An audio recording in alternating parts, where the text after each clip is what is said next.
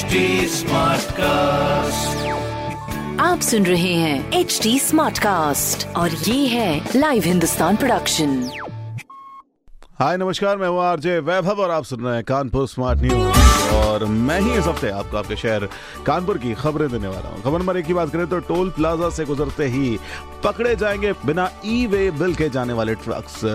बीफा software की मदद से मिलेगी जानकारी।